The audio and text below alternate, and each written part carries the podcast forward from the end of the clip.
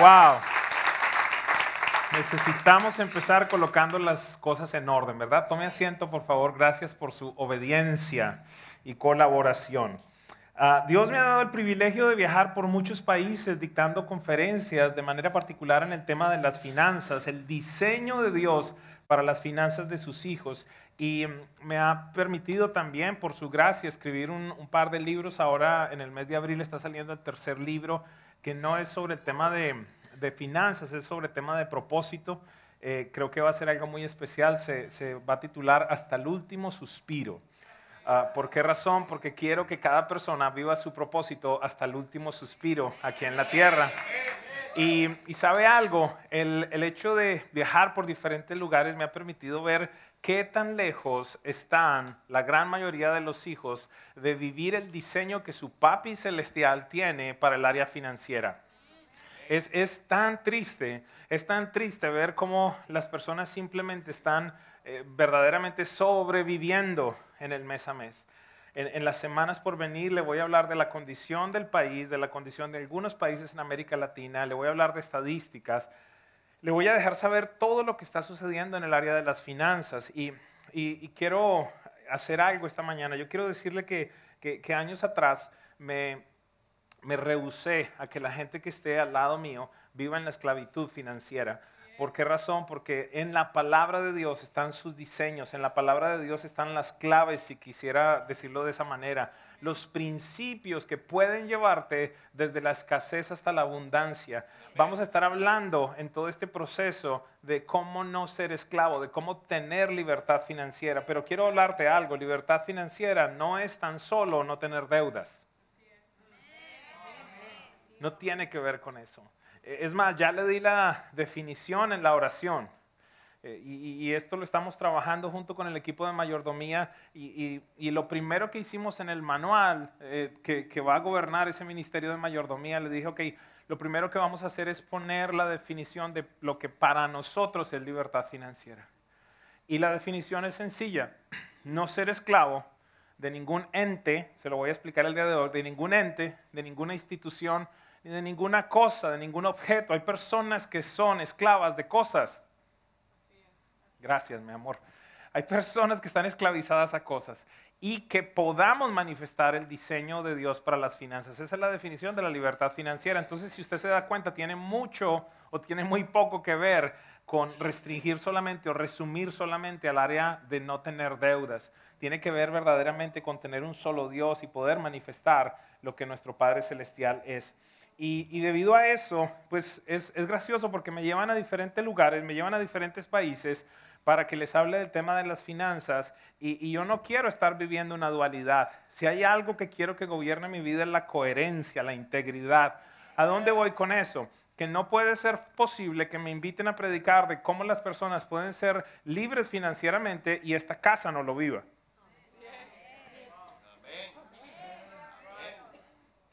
Diga conmigo, por favor, yo soy el primer beneficiario de lo que Dios ha puesto en la vida del pastor. Usualmente yo no hago estas declaraciones, pero hoy siento que es necesario hacerlo. Y sí, Dios puso algo sobre mi vida en esa área de las finanzas. Créame, no vengo a exaltarme esta mañana, le estoy explicando. Algunos de ustedes es factible que no sepan el trasfondo que yo tengo. Algunos de ustedes han, han, han venido en el último tiempo y se han unido a esta casa. Eh, el trasfondo mío es empresarial.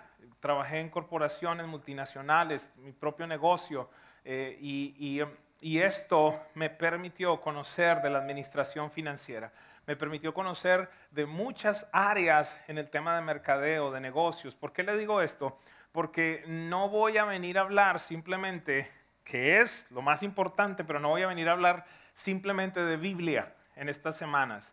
Le voy a hablar de cuál es la cosmovisión que nosotros necesitamos tener respecto al área de las finanzas. Le voy a decir qué es lo que la Biblia dice, por supuesto, pero también qué es lo que está diciendo el mercado. Dios nos va a equipar de una manera impresionante. Y esta mañana tengo como propósito establecer el fundamento de toda esta serie de finanzas. Así que uh, para darle el inicio a esta serie, vamos a poner un fundamento sobre una declaración que hizo Jesús que no realizó respecto a ningún otro tema. Jesús se refirió a algo de una manera particular que no se refirió a ninguna otra cosa, respect, eh, perdón, de esa misma manera. Espero que me esté comunicando. Lo que Jesús dijo de esto que vamos a hablar el día de hoy, no lo dijo de nada más. Es más, estudiando allí en los originales, Jesús fue el único que habló de este tema. Ningún apóstol, nadie más habló al respecto. Jesús fue el único, y creo yo, porque no había ningún otro que tuviera la autoridad que él tenía para hablar lo que habló de este tema. ¿Me acompaña? Vamos conmigo, por favor. Vamos, acompáñenme a Lucas, verso dieciséis y capítulo, y perdón, discúlpeme, Lucas, capítulo dieciséis, versículo trece. trece. Lucas capítulo dieciséis, versículo trece. Dice lo siguiente: ningún sirviente, puse entre paréntesis allí, persona, ninguna persona, ningún sirviente puede servir a dos patrones. Menospreciará a uno y amará al otro, o querrá mucho a uno y despreciará al otro. Perdón, ¿quién está hablando acá? Jesús. ¿Y de qué está hablando Jesús? Diga conmigo, de algo que nadie más habló. Solamente Jesús dijo esto y solamente Jesús podía decirlo. A continuación dice, ustedes no pueden servir a Dios y a las riquezas. Jesús dijo, ustedes no pueden servir a Dios y a las riquezas. Riquezas es la traducción de esa palabra que vamos a encontrar allí, que solamente Jesús la menciona en la Biblia, y le voy a hablar un poquitito más adelante al respecto. Jesús dijo entonces, ustedes no pueden servir a Dios y a las riquezas. ¿Por qué razón? Porque van a amar a uno y menospreciar al otro, o van a querer mucho al uno y despreciar al otro.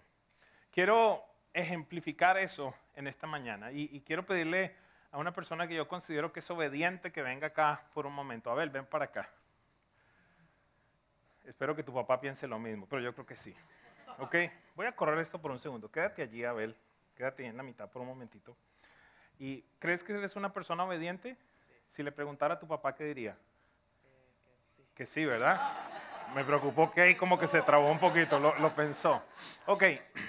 Voy a traer a dos personas que son autoridades en tu vida por un momento para que me acompañen aquí. Ok, Pastor Omar, eh, mi amor, ven para acá, por favor. Y quiero pedirte algo. ¿Eres obediente? Sí. Ok, quiero pedirte que obedezcas. Ellos dos son autoridades para ti en esta casa. ¿Listo? Ellos te van a dar eh, una orden. Primero, mi esposa, ven acá, por favor. Gracias. Y después el Pastor Omar te va a dar una orden y quiero que cumplas esa orden que te van a dar. Ok, si quieres se la hacen en, en, la, en el oído, por favor.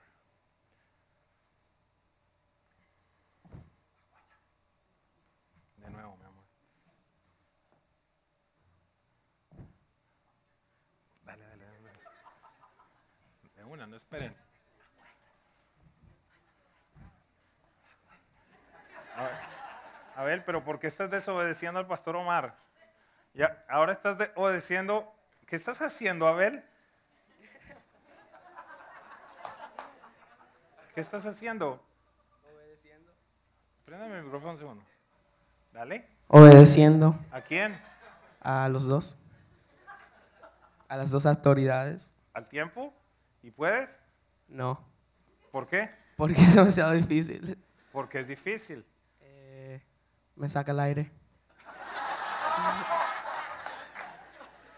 Muchas gracias. ¿Por qué no le dan un aplauso, por favor?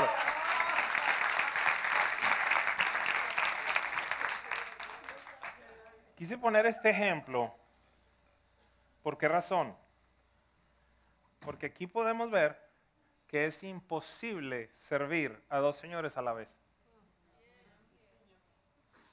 Mientras que el uno le decía salta, el otro le decía quédate quieto, quédate acostado. Acuéstate, salta, acuéstate, salta. Llega un momento en el que vas a decir, ¿a quién le obedezco? Sobre todo cuando vienen dos voces que constantemente están viniendo a visitar nuestra mente. Jesús dijo, ustedes no pueden obedecer a dos señores a la vez, porque voy a ponerlo de esta manera, van a desobedecer al uno y van a obedecer al otro. ¿Qué significa esto que dijo Jesús? Al estudiar el original en el texto, de nuevo les, les hago énfasis en esto. Encontramos una palabra que solo Jesús pronunció y que ha sido traducida como riquezas. ¿La vieron allí en el, en el texto en Lucas? Nadie puede servir a Dios y a las riquezas. riquezas. Pero si usted se va al original, la palabra que fue traducida del griego al español como riquezas es la palabra mamón. Diga conmigo mamón. Mamón. ¿Cuántos bogotanos hay acá? Levante la mano. No estoy hablando de ese término que usan los bogotanos. Usted sí es bien mamón. No estoy hablando de eso. Los bogotanos dicen usted es bien mamón cuando dice usted es una persona muy cansona. No estoy hablando de eso. ¿Está bien? Por si acaso. Dice mamón. Dicen algunos en Bogotá. Jesús entonces dice, nadie puede servir a la vez a Dios y a Mamón. Perdóneme, le pregunto. ¿Alguien más hizo esta declaración? No. ¿Solamente la hizo quién? Jesús. Creo que Jesús está diciéndole a los que le están escuchando, nadie puede servir a Mamón y a mí a la vez, porque ustedes me van a odiar a mí y amarlo a él, o lo van a amar a él y me van a odiar a mí. El apóstol Pablo no podía hacer esa declaración. El apóstol Pedro tampoco lo podía hacer, porque solamente Jesús es Dios. Entonces, ¿qué sucede? Lo primero que voy a tratar de contestar esta mañana, aunque no me lo está preguntando, pero es mi objetivo que lo conozcamos, es ¿qué es mamón? Y voy a, y voy a ponerlo de esta manera. Porque si la Biblia dice que las riquezas son mamón, entonces ¿qué es mamón? Este término proviene de una palabra aramea que significa riquezas como tal, es decir que, que la traducción no está mal, la traducción no está alejada, pero necesitamos ampliarla. ¿Por qué razón? Porque es factible que si hubiésemos dejado allí en la Biblia, nadie puede servir a Dios y a Mamón, los bogotanos dirían, ¿quién es Mamón? Como dicen algunos, ¿verdad? O, o, o muchos quedaríamos en el aire respecto a de qué está hablando. Entonces los traductores tomaron la decisión de decir, ¿sabe qué? Nadie puede servir a Dios y a las riquezas. ¿Por qué razón? Porque al hablar de Mamón, estamos hablando de esa palabra que tiene origen en un dios pagano de Siria, en una deidad, en un ídolo de Siria, que era conocido como el dios de las riquezas. Así que Jesús no se estaba refiriendo simplemente a las riquezas como tal, sino creo que Jesús estaba refiriendo a un dios que era conocido por la gente de la época. Se lo voy a poner de estos, en estos términos. Si por alguna razón existiera una máquina del tiempo y alguno de nosotros regresara, no mucho, sesenta años atrás, cincuenta años atrás, y empezara a hablar un domingo y, y dijera algo, imagínense, sesenta años, vamos a irnos entonces al, al sesenta, ¿verdad? mil novecientos sesenta a, aproximadamente. Y entonces está el predicador diciendo esta mañana, ok, quiero que abran sus teléfonos en este momento, por favor. ¿Qué sucedería? Ayúdenme, ayúdenme a alguien, por favor. Dice, ok, vaya a su página de Facebook. La gente dice, ¿Facebook? ¿De qué está hablando? Entonces, una de las cosas que Jesús hizo conscientemente fue poner sus enseñanzas en entornos que las personas conocieran. De tal manera que él se aproxima y dice, nadie puede servir a Dios y a Mamón. Y Mamón era algo que la gente de la época lo podía reconocer y podía decir, ok, espérate, Jesús está diciendo que no podemos servir a Dios ni a ese Dios de las riquezas. ¿Alguien me sigue? Pero no nos quedamos solo allí. Era este Dios sirio, este Dios que, que, que, que era conocido en esa ciudad de Babilonia, pero Babilonia tiene un origen en una ciudad llamada Babel. Le estoy hablando esta mañana de la Biblia, estoy hablando un poquitito de historia. ¿Por qué es importante que conozcamos esto? Porque si usted va a Génesis capítulo once, usted encuentra allí la construcción de esta torre llamada Babel. Y esta torre llamada Babel fue erigida por un combustible muy impresionante. Lo que alimentó la edificación de esta torre era un, com- un combustible que básicamente decían los hombres, hagámonos un nombre grande, gobernemos sobre nosotros mismos, seamos tan grandes que subiremos hasta Dios, hasta los cielos. Ese fue el fundamento, esa fue la motivación sobre la cual esa ciudad fue edificada, esa torre fue edificada. Ese es el instante en el cual Dios desciende y confunde a las naciones de la tierra y les da diferentes lenguajes. Entonces, creo que Jesús nos está diciendo aquí, ¿sabes algo? Hay un espíritu sobre el cual las finanzas están siendo impulsadas. Es decir, que cuando hablamos de mamón, no estamos hablando de un qué, sino de un quién.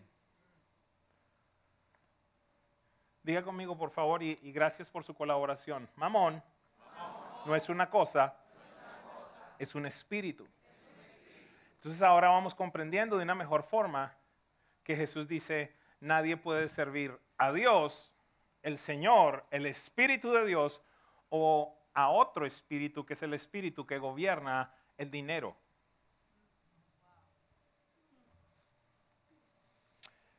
Mamón entonces no es algo, sino que es alguien. Y voy a hacer unas declaraciones muy importantes esta mañana.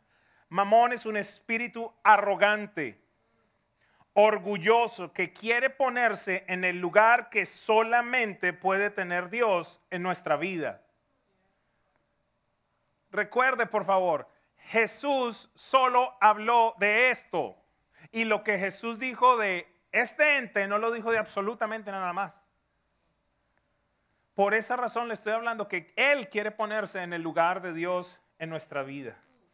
¿Por qué razón? Porque como lo dijo Jesús, Él quiere ser servido. Mamón quiere gobernar tu vida financiera, que pongas tus ojos en Él en lugar de ponerlos en Dios.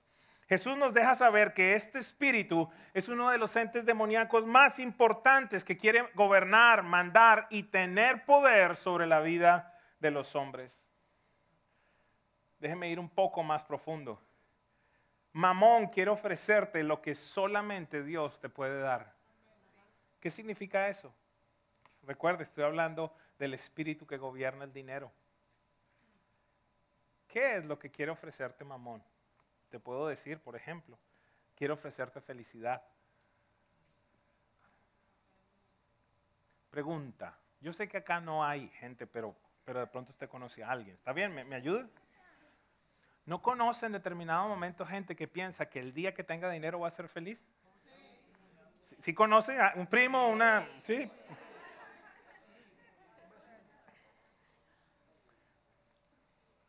Pero a la vez quiere darte identidad. Quiere darte, escúcheme esta palabra porque es una de las palabras que más busca la humanidad. Mamón quiere ofrecerte seguridad. Quiero hacerte una pregunta. Y aquí vamos, esta vez sí vamos a ser sinceros, ¿está bien? ¿Cuántos se sienten seguros teniendo cincuenta mil dólares en el banco? ¿Cuántos se sentirían seguros? Partida de hipócritas los que no levantan la mano. O, o son, eh, perdóneme, discúlpeme si los ofendí, Señor, perdóname, Padre. Se me salió allí algo. Mire, usted es marciano. Usted es marciano si me va a decir que no, no, a mí no me importa. Y si no le importa, entonces yo le doy mi cuenta de banco.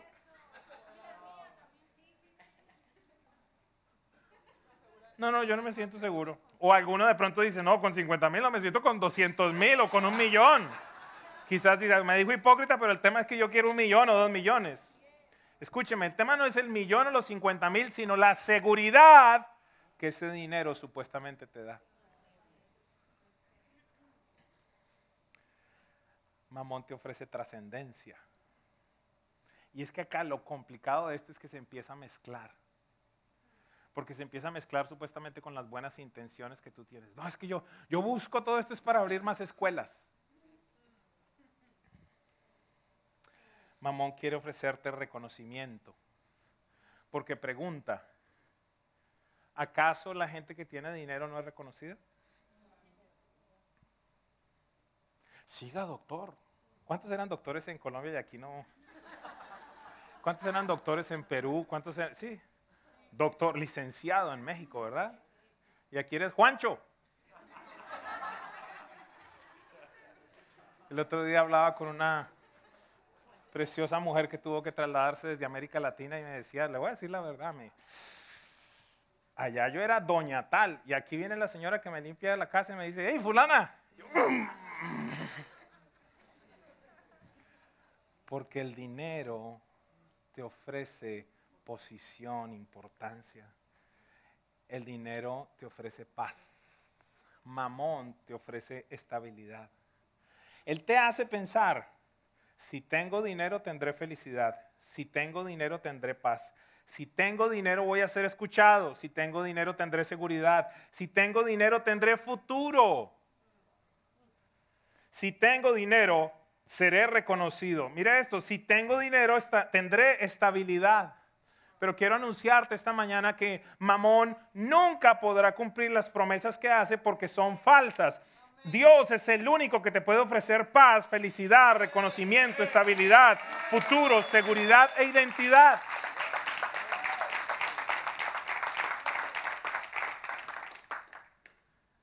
Y yo sé que alguno puede estar diciendo, ¿y este tipo en qué planeta piensa que vive? Vivo en el planeta Tierra. Pero quiero, quiero dejarte algo bien claro, y de pronto muchos no lo van a poder comprender aún, pero igual te lo voy a decir. El dinero es de las cosas más baratas que Dios te puede confiar. Yo sé que eso es difícil de procesar. Y, y a partir de este momento voy a empezar a hacer muchas declaraciones, muchas frases, tweetables allí, Instagram, donde quiera que vaya. Si manipulas para obtener dinero o generar cosas donde lo vas a obtener, estás bajo la influencia de Mamón.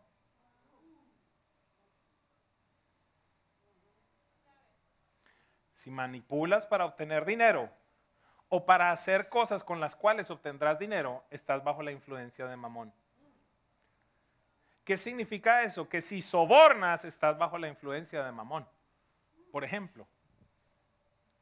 Que si no pagas impuestos estás bajo la influencia de Mamón, por ejemplo. Porque algunos dicen, no, es que yo quiero ser mejor mayordomo. No, lo que pasa es que eh, muchos de ustedes quieren tener un mejor reintegro de taxes y están dispuestos a mentir para entonces obtener más dinero, porque con ese dinerito yo hago algo. El estado de ánimo de muchas personas está determinado por la presencia o la ausencia de dinero. Si ese es tu caso, estás bajo la influencia de Mamón. Seamos claros. Y, y aquí necesito asumir algo, aunque no me gusta asumir, pero necesito asumir que usted conoce algo de Biblia.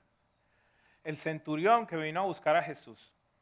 El joven rico que vino a buscar a Jesús. Nicodemo que vino a buscar a Jesús. Mateo que vino a buscar a Jesús, Zaqueo que vino a buscar a Jesús y muchas otras personas que precisamente vinieron a buscar a Jesús, tenían dos cosas en común. Número uno, dinero. El centurión tenía dinero, Zaqueo tenía dinero, Mateo tenía dinero, el joven rico, Nicodemo tenía dinero. Lo primero que tenían en común era dinero. Lo segundo que tenían en común era que tenían una situación que el dinero no resolvía.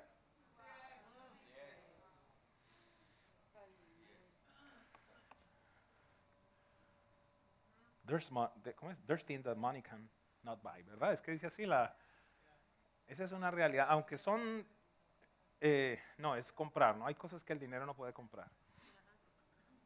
Deberíamos sacar una campaña, para todo lo demás está Jesús.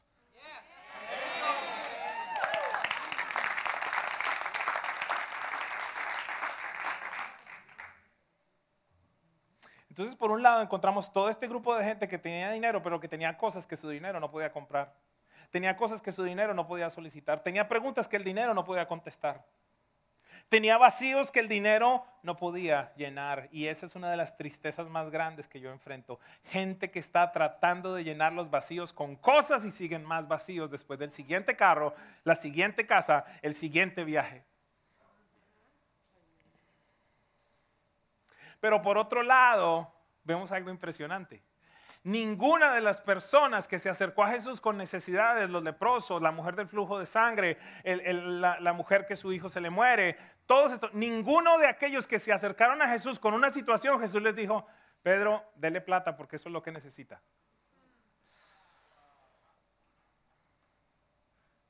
Está siguiendo a alguien esta mañana.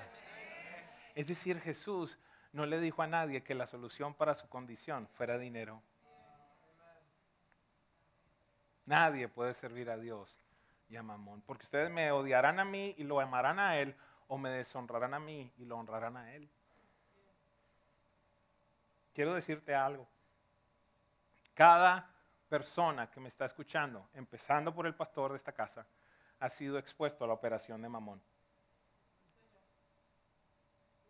Es el rey de este mundo, el que gobierna las finanzas. Jesús mismo lo enfrentó en el desierto. Esa manifestación del demonio se le aparece y le dice: si te postras ante mí, yo te voy a dar todos estos reinos y sus riquezas. Entonces, si tentó a Jesús, ¿quién piensas que eres tú para que no te tiente? Otra frase. You're enjoying. Si Dios te manda a hacer algo y no lo haces por falta de dinero o por temor a quedarte sin él, estás bajo la influencia de Mamón.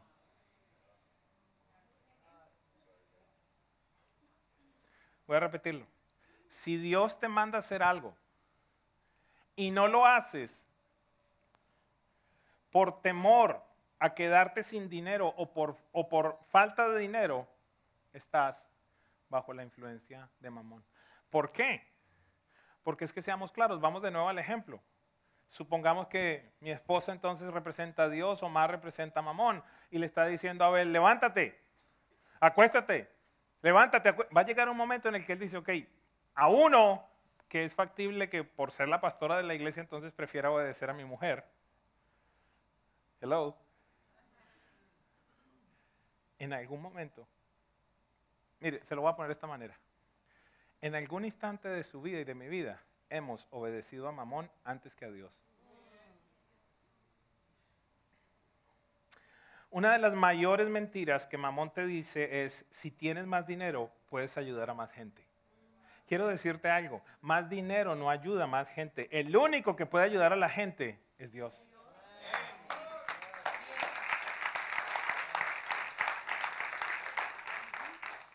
Escucho de Dios conversaciones en las cabezas de algunos de ustedes. Este man está tostado, está loco. ¿En qué planeta vive? Entonces, ¿qué hago? Entonces, no trabajo. Entonces, no estoy hablando de nada de eso. Estoy hablando de quién gobierna tu vida y tus decisiones financieras. Es más, si el problema que enfrentas lo puedes solucionar con dinero, entonces no es un problema.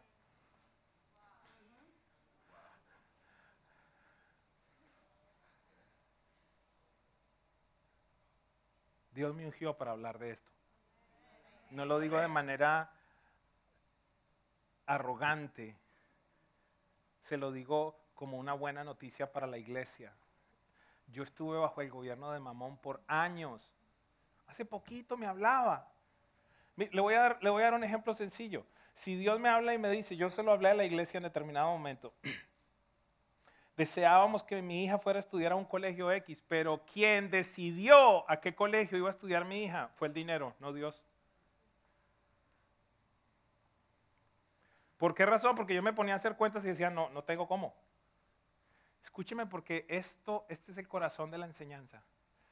Cada momento que enfrentas algo y te detienes y dices, no tengo cómo, estás poniendo tu mente en ti, en tus recursos. ¿Por qué razón? Porque están gobernados por Mamón. En el instante en el que te enfrentas a esas circunstancias y puedes decir conscientemente, sin locuras, como vamos a hablar en las siguientes semanas, no puedo, en mi lógica, no puedo hacer esto. En mi lógica, si entrego, si entrego esto, me quedo sin nada. Pero yo sé que mi Dios pues suplirá todas las cosas de acuerdo a sus riquezas en gloria. Ojo, acá en este púlpito no se va a predicar la locura esta de que pacta, no sé qué, para que esto. Da todo para que aquello. Nunca lo he hecho. Nunca le he puesto valor a las ofrendas de parte de Dios. Da mil dólares para que esto, da quinientos para que aquello. Nunca. Que Dios me guarde y me cuide de hacerlo, a menos que un día Él me lo diga, pero no sé. Entonces el punto es que en muchas áreas de nuestra vida llegamos a un límite en el cual decimos hasta acá puedo llegar. ¿Por qué razón? Porque estás enfocado en ti y en tus recursos y te has olvidado del Dios al que tú sirves. ¿Por qué razón? Porque la voz de Mamón es más fuerte que la voz de Dios en la vida de muchas personas.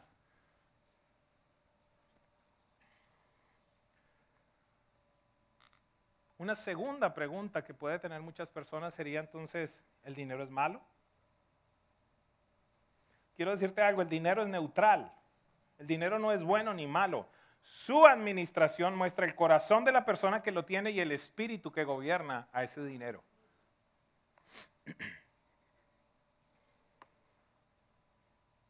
Primera de Timoteo seis, nueve y diez dice lo siguiente. Los que quieren enriquecerse, una pregunta, ¿hay algo, ¿hay algo malo con querer enriquecerse? No.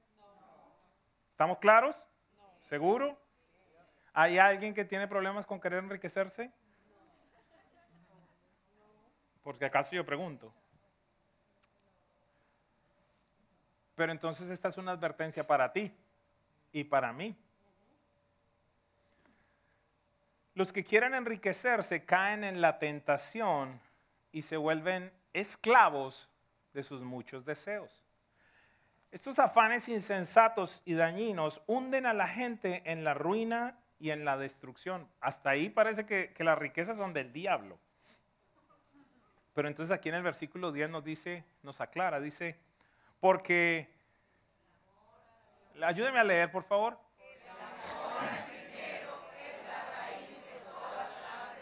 Ok, paramos allí. Entonces el problema es el dinero. El amor al dinero. Vuelvo a la frase anterior. El dinero no es bueno ni malo, el dinero es neutral. El dinero muestra el corazón de quien lo administra y el espíritu que gobierna ese dinero. Se lo voy a poner en estos términos.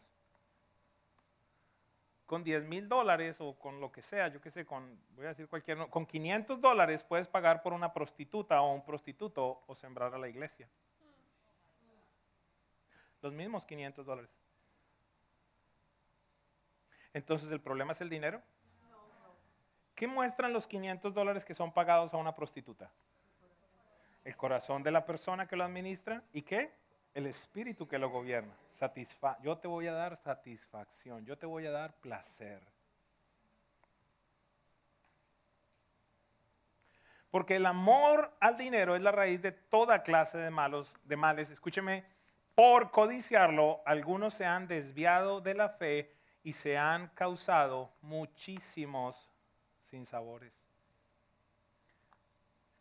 Otra frase. Una cosa es que te guste el dinero y otra muy diferente que lo ames.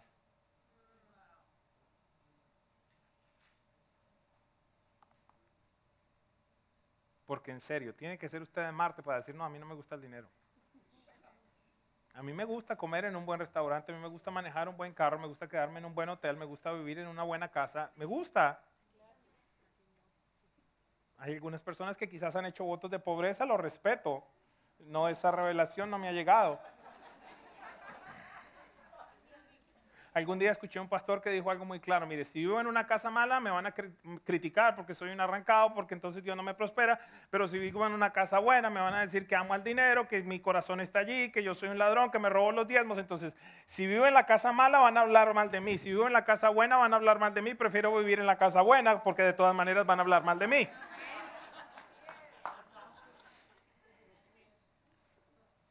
Entendamos algo, el dinero tiene un espíritu que lo gobierna, el dinero que está en tu cuenta de banco en este momento está bajo la influencia de un espíritu. La pregunta es, ¿cuál es el espíritu que gobierna al dinero que está en tu cuenta de banco o que tienes en tu billetera? Necesito un par de voluntarios, por favor. Dos paños de la misma calidad, iguales.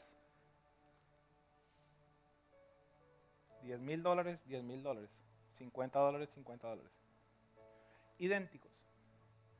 Quiero pedirte algo, pudieras tomarlo en tus manos y olerlo.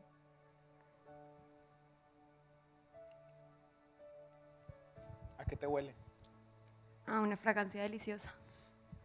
¿Pudieras tomar este en tus manos y olerlo también, por favor? No, pues si quieres, solo huélelo. Huélelo, huélelo aquí por acá.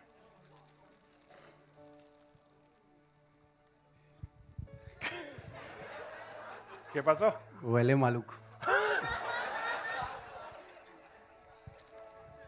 Huevo con ajo y leche huele maluco.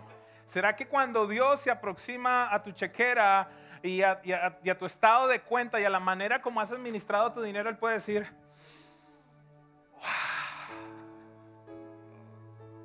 ofrenda agradable. Mira mi hijo como me honra, mira cómo pone mi reino primeramente, mira cómo es un buen administrador, un buen mayordomo, tiene su presupuesto, aparta para, para, para eh, el, los hijos, aparta para el estudio de sus hijos, ahorra, da, es generoso, paga el impuesto que es.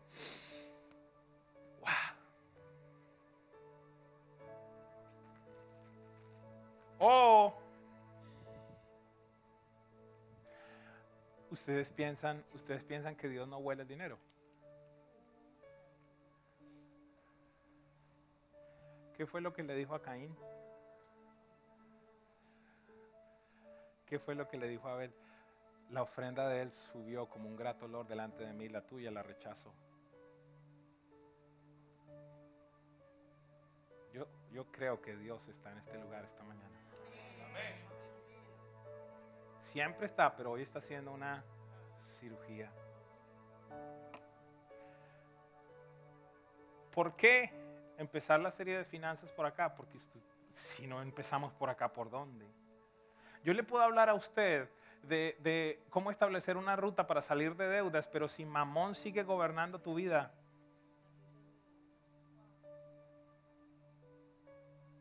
cómo tener un plan para el futuro, cómo esto, cómo aquello, pero si Él sigue gobernando tu vida, ¿de qué va a servir?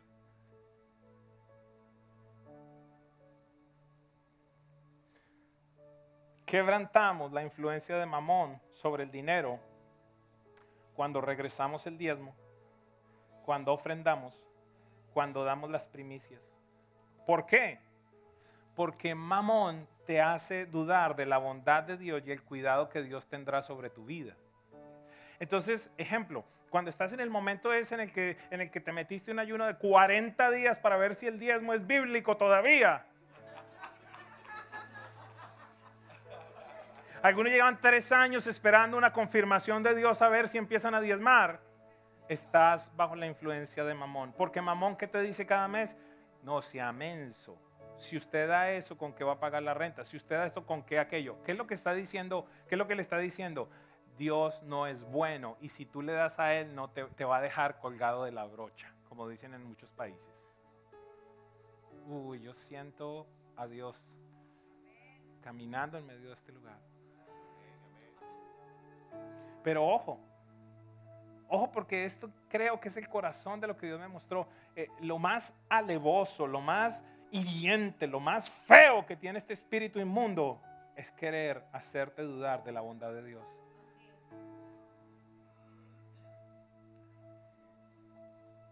Te hace dudar del cuidado de Dios sobre tu vida, te hace desconfiar de tu Padre y de su provisión.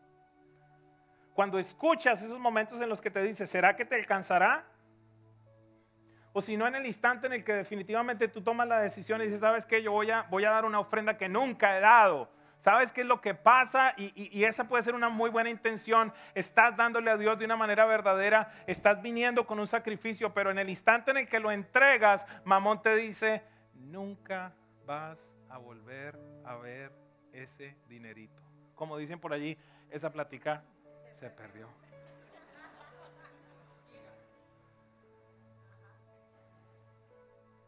¿Por qué razón? Porque es que hay un protocolo en el reino. Desafortunadamente nosotros no lo conocemos porque hemos estado en las democracias. Pero el protocolo entre los reyes es sencillo. Viene un rey con una dádiva a otro rey. El otro rey, al ser más grande, tiene que salir con una dádiva mayor. Léalo con la reina de Saba, la reina del sur. No la de la televisión, sino la de Salomón. Dice que esta mujer trajo perfumes que nunca se habían visto en Jerusalén. Trajo cosas y cosas y cosas y cosas para venir a escuchar a Salomón. A escuchar. Y decía esta mujer: dichosos tus siervos que viven escuchando tus palabras. Y vio el esplendor del castillo, del palacio, y decía: se nota que tu Dios es grande. Y trajo camellos y camellos y camellos de ofrendas al rey. Pero si usted va y lee ahí, dice: y el rey le dio mucho más de lo que ella le pudo haber traído cuando se fue de la presencia del rey. Pero Mamón te dice: esa plática se perdió.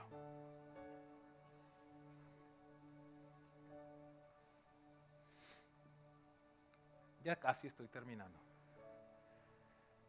El espíritu que gobierna las finanzas habla. Para algunas personas es más fuerte la voz de Mamón que la de Dios.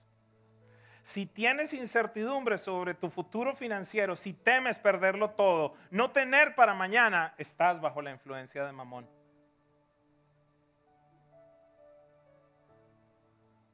Es que uno no sabe.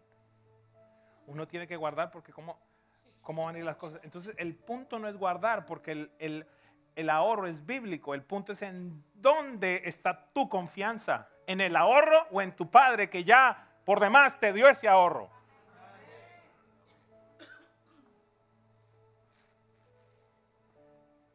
Leamos un versículo que le pido al Señor traspase tu corazón y tu mente esta mañana. Quiero pedirle que no, los, no lo pongan ahí al frente, no lo pongan al frente, quiero leerlo. Es más, quisiera pedirte algo, iglesia, si puedes cerrar tus ojos por un momento. Y trata de utilizar tu imaginación, no hay nada de malo, la imaginación te la dio Dios. Y, y Y, y trata de imaginar que esta voz fea que te estaba hablando esta mañana es la voz de Jesús allá en ese sermón que estaba dando en el monte. Imagínate que estás allí escuchando al maestro y el maestro te está hablando respecto a cómo es tu padre, cómo él desea manifestarse en tu vida. Mateo seis, veinticuatro, cierre sus ojitos por un instante, por favor. Espíritu Santo, tu palabra es viva, es eficaz. Tu palabra es real, Dios. Nadie puede servir a dos señores, pues menospreciará a uno y amará a otro, o querrá mucho a uno y despreciará al otro. No se pueden servir a la vez a Dios y a las riquezas. Por eso les digo, no se preocupen por su vida, qué comerán o qué beberán, ni por su cuerpo, cómo se vestirán. ¿No tiene la vida más valor que la comida y el cuerpo más que la ropa? Amados, fíjense en las aves del cielo. No siembran ni cosechan ni almacenan en graneros. Sin embargo, el Padre Celestial las alimenta.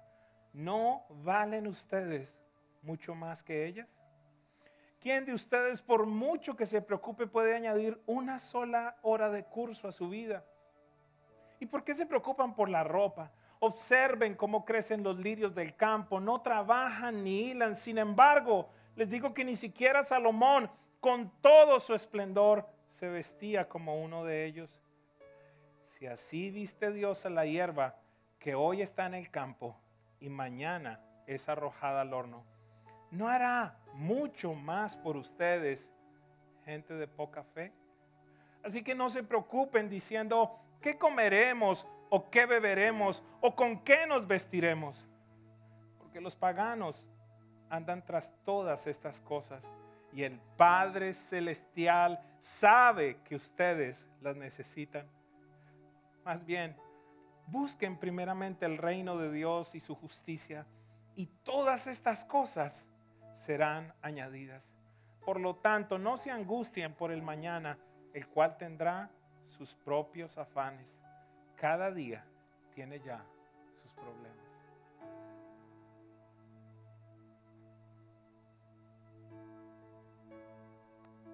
Tu Padre sabe lo que necesitas. Él alimenta a las aves del campo. Dice allí la palabra: su Padre sabe. sabe que ustedes tienen estas necesidades. Padre Celestial es nuestro proveedor. En las semanas por venir, si quieren me pueden mirar ahora, en las semanas por venir vamos a hablar de, de qué significa trabajar, qué significa ser diligente. Porque el punto no es entonces, ok, voy a, voy a hacer un lirio ahora.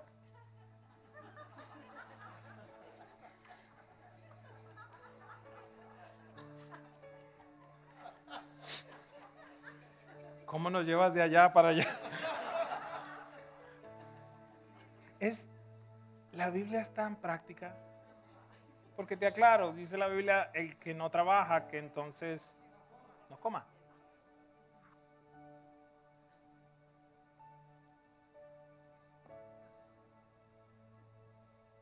Conclusión. Mamón te puede comprar comida, pero no la vida. Mamón te puede dar ropa, pero no un cuerpo. Mamón te puede dar una casa, pero no un hogar. ¿Están listos acá los señores? Mamón te puede dar un Rolex, pero no puede darte una hora más de vida.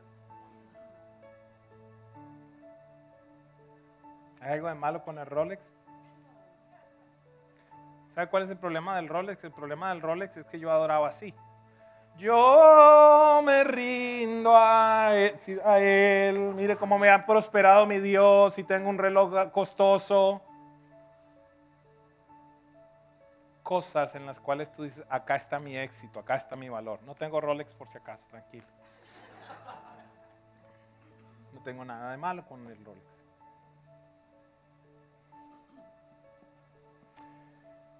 Mamón te puede comprar medicinas, pero no darte salud.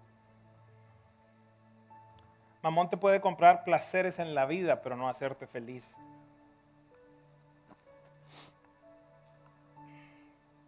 Cielo. Aprendí a, al preparar la enseñanza de tu fe, que fue inquebrantable allí con el proceso de la niña. ¿Por qué? Porque Mamón te puede pagar una in vitro, pero solo Dios puede dar la vida a un bebé.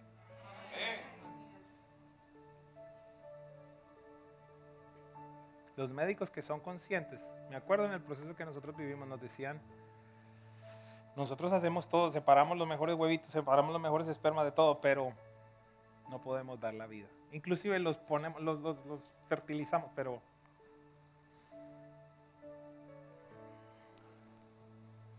estamos listos para la última.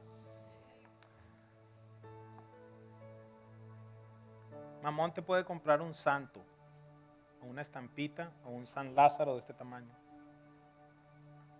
pero no te puede comprar la salvación. La salvación solo la compró Jesucristo.